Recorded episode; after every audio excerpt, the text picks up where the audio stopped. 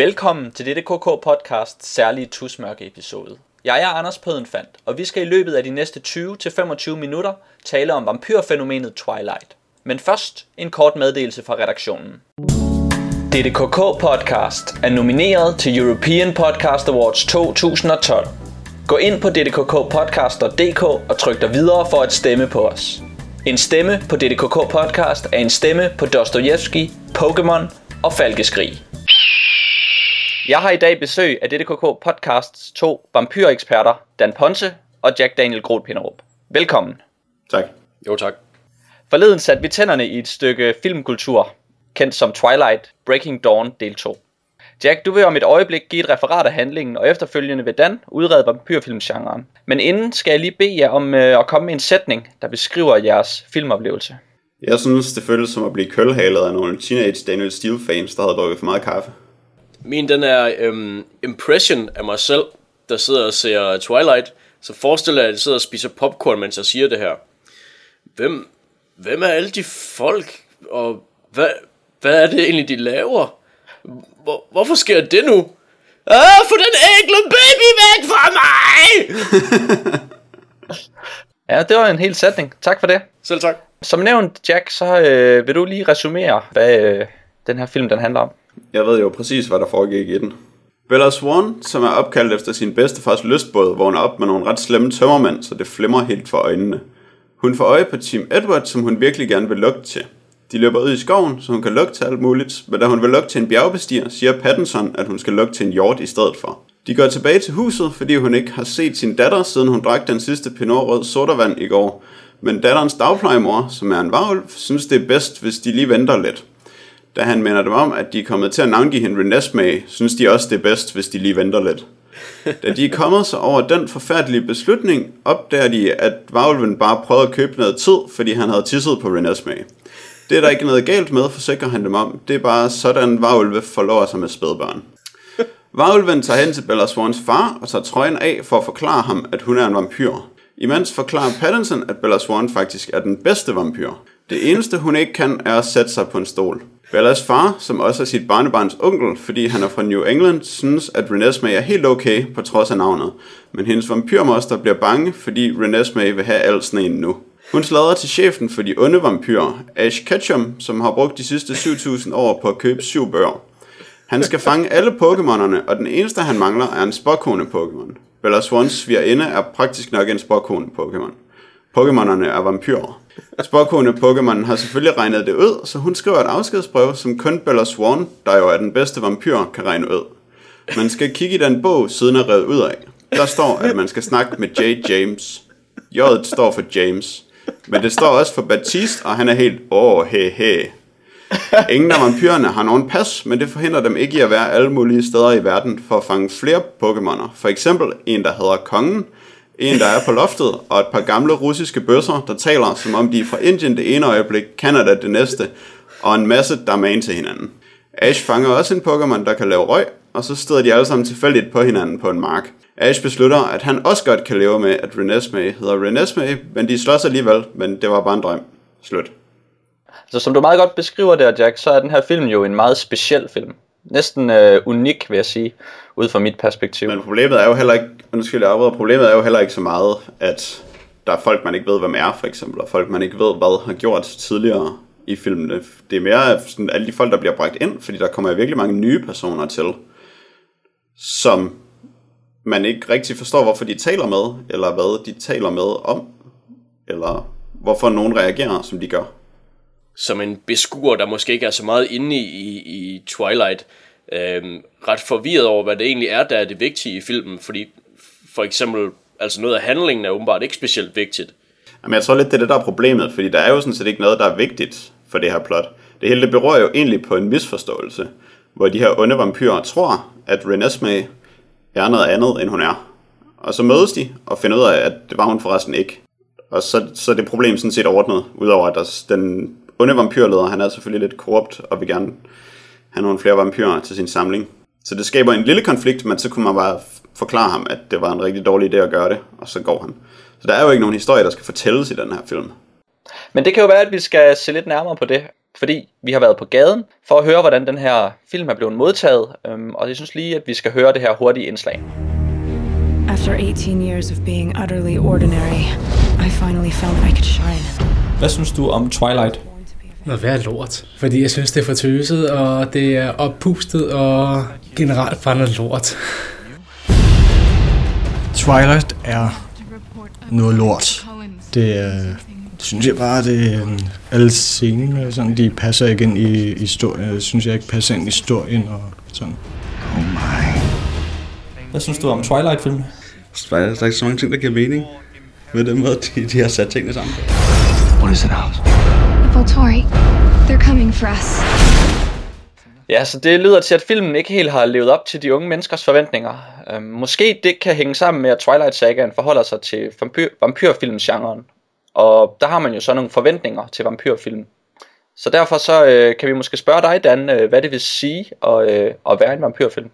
Jeg har øh, gået lidt bredere ud end kun film, og så taget fat i hele genren, og så fundet tre af mine, hvad kan man sige, dele i genren, fordi det er jo sådan, at vampyrer øh, optræder i, i alt muligt, og ikke kun film, og de har en masse fællestræk, så derfor så kan man sagtens tale om vampyrer sådan udover, udover kun i filmmediet. Den første af de, de øh, værker, jeg vil nævne, det er så den, den nok mest kendte vampyr, nemlig Bram Stokers Dracula. Det er jo i Dracula, at vi har det her klassiske billede af vampyren som den, øh, hvad hedder det, øh, den aristokratiske adelige person fra et usiviliseret mørkt Østeuropa eller et andet eksotisk sted, der så kommer ind i det mere eller mindre moderne samfund og er, øh, har mærkelige skikke og selvfølgelig tørster efter blod og er en, øh, og en værre skurk er han. Og øh, der er alle de her øh, modsætninger, som at han har de her utrolige kræfter, som, øh, som man jo kender fra mange steder, som man også ser i Twilight, så kan han så til gengæld ikke øh, være ude om dagen, fordi sollys vil dræbe ham, og han, øh, mens øh, religionen har det her kors, som de som de kryber til, og som de får øh, ja, trøst og beskyttelse af, så øh, er det direkte frastødende på Dracula. Men du kan måske lige komme lidt mere ind på præcis, hvad det er for nogle kræfter, fordi der er jo sådan et ret, hvad skal man sige, fast repertoire for, hvad det er, vampyrer de kan bedre end os andre. Det er rigtigt. Øh, altså, Dracula er, han har en slags øh, hypnotisk, øh, mesmeriserende kontrol over folk, så han kan nærmest øh, gå ind i hjernen på, på unge kvinder, og så overbevise dem om, om visse ting, øh, simpelthen styre dem på den måde. Han er stærkere, end, end en almindelig person er, og han kan øh, selvfølgelig laves om til en flagermus, og han kan laves om til en ulv, og han kan laves om til toge. Øh, og han kan også øh, ligesom kommunikere lidt med de her nattens øh, væsener. Det er det traditionelle repertoire. Ja, altså der, der, er den, der er de her modsætninger, de her kontraster i vampyrfiguren, og, og selv i øh, den historiske Vlad Zepes, som, som Dracula er baseret på, øh, selv i ham er der den her store modsætning med, at han er i Rumænien en stor folkehelt, og sådan en kendt for at hade ondskab, og så i resten af verden, så er han bare sådan en psykopat, der spidede folk, og har lavet sådan en kors, eller undskyld, en skov af folk, der er spidet på øh, sådan nogle pæle, og sådan sad ude og drak, øh, spiste sin frokost og sådan noget. Drak sin frokost, havde han sagt. øhm, så altså, der er, der er sådan, der er sådan i, i vampyr, vampyrens kerne, er der sådan nogle, sådan nogle utrolig spændende modsætninger, synes jeg. Øhm, og for lige at tage fat i en film, en hel del år senere, så kommer der i 1967 en øh, film, der hedder The Fearless Vampire Killers, instrueret af Roman Polanski, som er en, øh, en art gyserkomedie, som er noget, jeg normalt ville undgå, men øh, den her, den er så i virkeligheden sjov faktisk, øh, og øh, også, øh, i hvert fald da jeg var yngre, rimelig uhyggelig samtidig. Øh, og der er sådan en masse af de her konventioner i en vampyrhistorie, der ligesom bliver, det bliver prikket lidt sjov af, og sådan noget som at, hvad hedder det, der er øh, en professor øh, fra øh, Königsberg Universitetet, der kommer til øh, Transylvanien, sammen med hans unge lærling. Øh, og så er der sådan en, en fantastisk øh, balscene i filmen, hvor, øh, hvor professoren og hans lærling, unge Alfred, de er kommet ind for at redde øh, kro, øh, krofatterens datter på vampyrens slot, og så skal de så have en ud, øh, uden at nogen lægger mærke til det, under sådan et bal, sådan en vampyrbal, og så er de så klædt ud i sådan nogle, øh, ja, sådan nogle øh, totalt øh, barokke, totalt øh, fisefornemme kostymer, og så danser de så rundt i det her bal, og så har de så sådan en, øh, en dans, hvor de så danser ned mod enden af balsalen, og så ender de så med at stå foran sådan et kæmpestort spejl, og så selvom rummet er helt fyldt, så er det kun de tre, man kan se i spejlet, fordi vampyrer kan jo ikke ses i spejle. Og så opdager vampyrerne, at de er, at de er mennesker. Øhm, og det er, øh, det er vildt fedt. Tro mig, når jeg siger det. Det er sådan rigtig, øh, et, et rigtig klassisk vampyr setup, som kommer ind i den ja. film, hvor du, det bliver jo bredt ud her, når noget bliver populært nok, som vampyren jo er blevet op igennem øh, hvad kan man sige, kulturhistorien, den nyere kulturhistorie, er, er vampyren jo bare blevet mere og mere kendt og mere og mere populær, og dermed har den så også fået de her andre genrer end bare en klassisk horrorfilm, øh, eller måske en form for action, kunne man også sige, der ligger til vampyren. Så, øh, så har man faktisk også begyndt at brede den ud og putte den over i komediegenren. Især i filmmediet er det, har det jo været en, en figur, der er utrolig filmatiseret. Altså det er Dracula i sig selv, den fiktive person Dracula, er den, jeg tror, den næsten mest filmatiseret, øh, næst efter Sherlock Holmes eller sådan noget. Så det er sådan, det er sådan ret meget. Men ja, jeg vil lige tage fat i, et sidste eksempel, som bringer os op tættere på nutiden. Det er nemlig øh, det rollespil, der hedder Vampire the Masquerade, oprindeligt øh, af en fyr, der hedder Mark Ryan Hagen. Øh, og det trækker blandt andet på Anne Rice, vampyrforfatteren, som har lavet en vampyrs bekendelse og lignende. Øh, det trækker meget på hendes vampyrer, som er de her, øh, ikke skurke længere, men meget tragiske helte, som, som render rundt og kan ikke helt relatere til nutiden, fordi de er så gamle, og de kan ikke forstå computer og sådan noget. Øhm, og øh, de er stadigvæk magtfulde væsener, og der er sådan nogle af de her overtroiske ting, som kors og sådan noget, det virker ikke på dem i Anne Rices øh, romaner, og heller ikke som udgangspunkt i Vampire the Masquerade rollespillet. Øh, men så sollys, det er stadigvæk fuldstændig dødbringende. Og øh, i Vampire the Masquerade, der, der ser man så et, et vampyrsamfund, der er helt bygget op, der forst, øh, består af forskellige fraktioner og forskellige vampyrgrupperinger, øh, som er kendt som klaner, der har sådan deres egen... Øh, ja, deres egen stamtræer og den slags. Og der er sådan virkelig udarbejdet en kæmpe mytologi, som er øh, udarbejdet til, at man bliver fuldstændig udmattet af at skulle læse om den. Øh, men som udgangspunkt, så var det ret fedt i hvert fald. Øh, og Vampire the Masquerade rollespillet, det har så udover at være et rollespil også er spawnet en, nogle tv-serier, computerspil, romaner osv. Øh, og så har det også øh, sat vampyren rigtig meget ind i en større kontekst, blandt andet at vampyrens ærkefjende, Varulven, er noget, der tales meget om og bruges meget i, i det her rollespil. Og det har vi jo også, øh, det har vi jo også set i Twilight. Øhm, Hvad er det nu, det spil, vi har spillet hed? Vi spillede, øh, vi spillede Vampire the Masquerade Bloodlines i sin tid. Og hvis jeg lige må øh, binde en lille krølle på det, en lille opsummering, så er det vampyren som uhyre er jo selvfølgelig altid sådan et ret lavfreudiansk andet, som er det modsatte af vi er. Han er vågen om natten, vi er vågen om dagen, vi er levende, han er død. Men det er jo det, øh, da man så skal have vampyrer som helte, som måske starter lidt med en Rise i hvert fald, øh, der har man stadig, der prøver hun ligesom på at tage det der modsætningsforhold, og så øh, prøve at se det fra den anden side, altså hvor det stadig sådan set er det modsatte os, men så også at se, hvordan det er at være den modsatte side. Men når vi så når til Twilight, så er der jo ikke rigtig noget modsætningsforhold længere. De har for det første ikke nogen svagheder, de her vampyrer, så vidt jeg kan regne ud, bortset fra, at hvis man skruer hovedet af dem, så dør de. Men det er jo ja. forholdsvis almindeligt. Men de kan for eksempel sagtens tåle at gå ud i sollys. Og for at der overhovedet sker noget ved, at de gør det, så skal de stå i noget meget, meget, meget direkte sollys. Altså de går jo rundt udenfor, både dag og nat, stort set hele den her film, uden at der sker noget som helst ved det. De er mest ud om dagen, det er rigtigt. Og da de så laver en scene, der ligesom skal prøve at illustrere, hvor anderledes det er at være vampyr, fordi de vil jo gerne have det til at virke som om, det er lidt, det er ikke, det er ikke det bedste at være vampyr, på trods af, at det tydeligvis er det bedste at være vampyr. Så demonstrerer ja. de det ved, at Bella Swan, hovedpersonen, som lige er blevet vampyr, hun har jo øh, lagt i senge og gået rundt og åbnet døre og så videre, uden de store problemer, men da de så skal lave en scene om det, så har hun enormt svært ved at sætte sig ned på en stol, fordi hun løber så hurtigt hen til stolen, at den er lige ved at vælte og bliver skubbet igennem rummet, hvilket er et godt eksempel på, hvordan der ikke er nogen intern logik i filmen. Men det er ligesom det, er sådan det værste og sådan mest anderledes, de kan finde på i forhold til det. Ja, så skal hun anstrenge sig for ikke at, eller for, så skal hun øh, forsøge at se ud, som om hun trækker vejret hele tiden. Og så, så får hun, bliver hun instrueret i at køre skuldrene op og ned lidt, fordi hun har glemt, hvordan man, hvordan man forgiver at trække vejret. Og det synes jeg er sjovt, fordi stort set med alle vampyrting, fordi hvis de ikke ved, hvordan man trækker vejret, hvordan taler de så? ja. Den er så svær. det synes jeg er mærkeligt. Det må de, de må kunne et eller andet med vejrtrækning. Men det er selvfølgelig det her med blodet, at vampyrer skal drikke blod, og det er jo sådan den, den store svaghed og det store fundament for hele modsætningsforholdet til mennesker. Det er, at de ja. har vores blod, og vi vil gerne selv beholde vores blod. Og der er jo faktisk ikke rigtig noget blod i Twilight. Man ser jo en af deres allierede, ham der, der ikke kan lide kongen.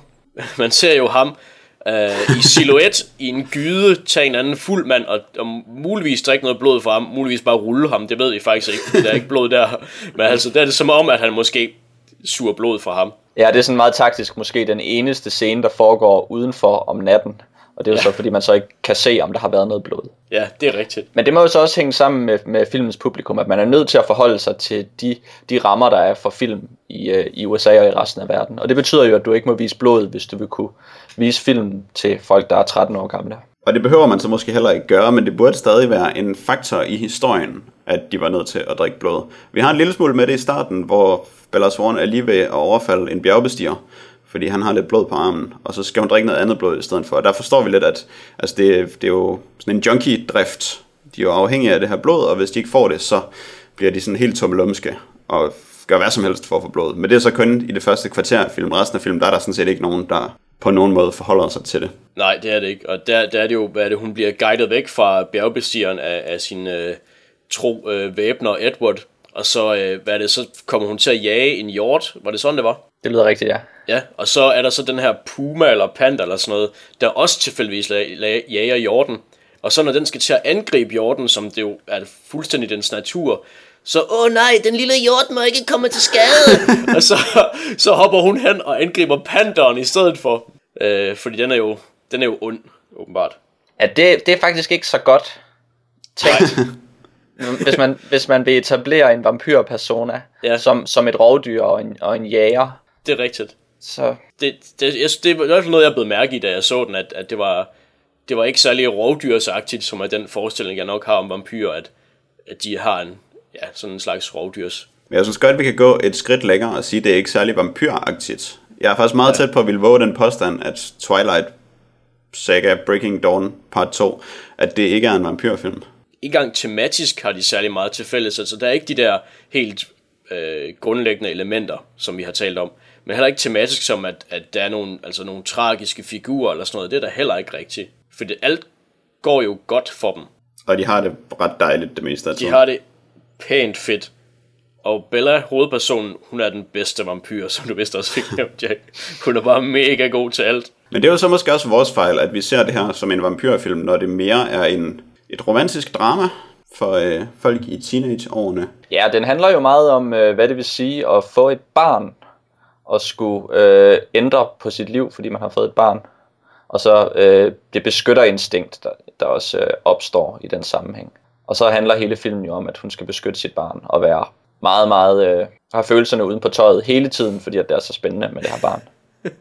Det er i hvert fald undskyldningen for, at der sker noget i filmen. Det er ikke fordi, det egentlig bliver behandlet eller udtrykt på nogen interessant måde. Nej, der kan man så sige, at filmen har sit helt eget... Øh, altså, jeg synes, den har et helt unikt sprog, hvor den appellerer, altså den fortæller på en helt anden måde. Den fortæller meget med folk, der står og stiger blankt ja. ud i luften, og så siger nogle ord, som ikke helt hænger sammen, og det er ikke helt dialoger, der foregår. Det er mere sådan udråb og ansigtsudtryk og grimasser, som er meget... Øh, altså, der er et eller andet sådan instinkt øh, primalt over det. Et eller andet meget, meget simpelt. Nogle, altså, det er nogle meget unge mennesker, der ikke kan finde ud af at udtrykke sig selv, og derfor ja. ikke kan finde ud af at lave en film. Men den må alligevel kunne resonere med nogle folk. Der må være nogen, der kan identificere sig med det her. Den her udtryksform. Um, og det er helt klart ikke mig. Um, og jeg tror, at der er rigtig mange med udgangspunkt i det, som vi ligesom har udredet for i forbindelse med vampyrgenren, som bliver utrolig skuffet og utrolig aggressiv og utrolig forvirret um, over for den her film. Og det er nok derfor, at den har fået, at den er blevet så stort et fænomen, som den er. Fordi at dem, der godt kan lide den, ikke kan udtrykke, hvorfor de godt kan lide den. Ja, fordi de, de er sådan nogle blankårede, måbne unge mennesker, der bare står og glor. Ja, og ikke siden Keanu Reeves har man jo set nogen, der var så dårlige til at lave et ansigtsudtryk, som de to hovedpersoner i den her film er. Det kan de jo overhovedet slet ikke. Der er sådan lige lidt uh, millimeter for, hvor meget de kan åbne munden, når de står og stiger. Det er stort set det eneste, de kan gøre. Men er det det, der gør det let at identificere sig med dem, hvis man, uh, hvis man er ung og måske har en meget stærk identifikationstrang, og ikke har så meget, som man skal lægge over i noget. Er det så let at gå ind og være dem? Det forestiller jeg mig der. Øhm, det er jo svært at sige. Det er ikke noget, jeg har særlig meget belæg for at sige. Udover at man er ligesom nødt til at rationalisere, hvorfor den her film kan blive stor. Der må være en forklaring et eller andet sted. altså, der er vel også, der er vel også det, at som, altså, det, som den mest ligger sig op af, det er vel en eller anden altså, romantisk fortælling, ikke?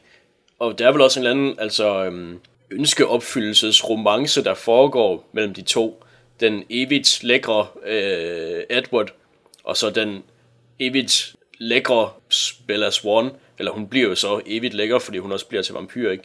Altså, så er det virkelig forever and, and ever, at de lever til deres dages ende, og alt er godt, og de har et barn, og der er en eller anden, der er en eller anden sådan ønskeopfyldelses øh, ting der, går jeg ud fra. Barnet skal giftes med varulven. Ja. De skal jo af med hende der datteren på en eller anden måde, fordi hun forandrer sig, og det som vi skal nå frem til her, det er sådan en perfekt stasis af evig kærlighed mellem de her to evigt smukke mennesker, der sidder på deres blomstermark. Og der passer det jo dårligt at have et barn og have andre mennesker i det hele taget. Og det løser vi jo, jeg var lige ved at sige elegant, men det er selvfølgelig overhovedet ikke elegant, men tåbeligt, ved at hun vokser helt vildt hurtigt, øh, indtil hun bliver ham her varulvens alder, og så vokser hun almindeligt. Og så er de ligesom, øh, så behøver, fordi det skal jo siges, at Jacob er jo også en, som der har været en kærlighedstrekant med, hvor han har været øh, den anden romantiske interesse for Bella i nogle af de tidligere film. Øh, så han skal jo også forløses på en eller anden måde. Han skal jo også finde kærligheden og ende lykkeligt. Men så sætter vi ham da bare op med datteren. Så det, var meget, det går meget op i en højere enhed, det hele. Og bliver helt klart okay. Ja, ja, okay. Godt. Selvom øh, man synes, at det, det forekommer lidt anløbent i den der første scene med spædbarnet og imprinting. Især når man ikke har set de tidligere film, og måske ikke lige helt har styr på, hvad imprinting egentlig betyder. Det er rigtigt, så virker det sådan lidt, ja, altså, så er man lidt bekymret. Men altså, eller man ville være bekymret, hvis det ikke var fordi at spædbarnet, det var sådan en freaky lille computeranimeret ting, som jeg virkelig synes, der er utrolig ulækker.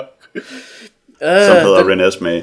Som hedder Renes May. Ja, det er, meget, det er et meget godt eksempel på, på filmens overflade og filmens udtryk, at det er svært at have en baby med i filmen, fordi babyer har en tendens til at være lidt grimme og lave nogle grimme grimasser. Men det fikser de bare ved at lave sådan en photoshoppet øh, CGI-baby med sådan nogle alt for store, alt for voksne øjne. Ja, sådan helt, ah, det, jeg tror også, de har mascara på, eller sådan noget, det er sådan helt forfærdeligt. Og så har den også den der åbne, måbende mund. Det, øj, det er simpelthen så ulækkert. Jeg synes, det er vildt fedt, når, hvad hedder det, når historier, de, de finder på navne. Vi talte om det i forbindelse med Cronenberg, hvor Jack han nævnte, at, at Cronenberg er vildt god til at finde på navne til sine hovedpersoner og lignende. Og øh, jeg synes, at det er også pålæggende at, at nævne et eksempel som Harry Potter, med, med masser af sådan skøre, quirky navne, som jeg synes, der virker rigtig godt, mange af dem. Albus mm. Dumbledore og sådan noget. Det er sådan noget, det er fandme, det er der noget gravitas i. Mm. Renesmee. det er, det er noget, en 14 år har jeg fundet på. Det kan jeg ikke, det kan jeg ikke tro andet. Ej, det er sådan en eller anden hamster, der hed det. Det er det. Det er sådan noget, det er sådan noget Stephanie Meyer, hun kaldte sin hamster i 8. eller sådan noget. Altså, helt ærligt, det er simpelthen så dårligt et navn. Det, må, det, må, det er der sikkert mange meninger om, Dan. Jeg tror det ikke. Jeg tror, at, øh, okay. jeg tror, at hvis man siger, prøv lige at høre en gang, lige slap af et øjeblik, tænk over det, Renesmee, tror jeg, at der er mange, der vil sige undskyld bagefter. Det er en god pointe. Øhm, jeg synes, vi skal prøve at runde øh, den her tusmørke episode af. Der er nok ikke så meget tvivl om, hvad vores overordnede konklusion omkring den her film er. Altså, det ligger lidt i at lave en film, der hedder Tusmørke, og så lave en episode, der hedder Daggry. Så er man ud over det hele. Ja, så er det jo egentlig slut. Så er det slut. Det er rigtigt. Og det er den her episode også. Øhm, den her specielle episode. Men vi skal huske at nævne, at vi stadig er nomineret til en European Podcast Award, og vi rigtig gerne vil have, at I klikker ind og stemmer på os. Det er faktisk årsagen til, at vi har lavet den her specielle episode. Det er på opfordring fra et, øh, et stykke lytterpost, at vi, øh, vi vil prøve at lave en lille viral DDKK Podcast episode, som vil blive spredt rundt på Facebook, Twitter, Google+, og det vil vi rigtig gerne have, at I klikker ind på ddkkpodcast.dk og øh, så trykker ind og stemmer på os, hvis de synes, at den her podcast er værd at stemme på. Det var alt, hvad vi havde. Vi er tilbage igen om syv dage allerede med en rigtig episode af DDKK Podcast, og det er onsdag den 16. januar. Farvel og tak.